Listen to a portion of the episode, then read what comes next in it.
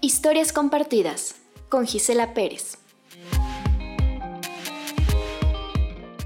Estrellas con luz propia por Maciel Labarca. Hoy a mis 46 años vivo orgullosa de ser mujer. Nacemos con la dicha de serlo, pero día a día vamos creciendo con aprendizajes que nos hacen más fuertes. Yo, mujer de nacimiento, me quiero, me respeto, me adoro, lloro, río, grito, bailo y trabajo para vivir siempre agradecida con Dios por ser quien soy. Podemos ser delicadas, pero somos más fuertes y aguerridas de lo que todos llegan a pensar.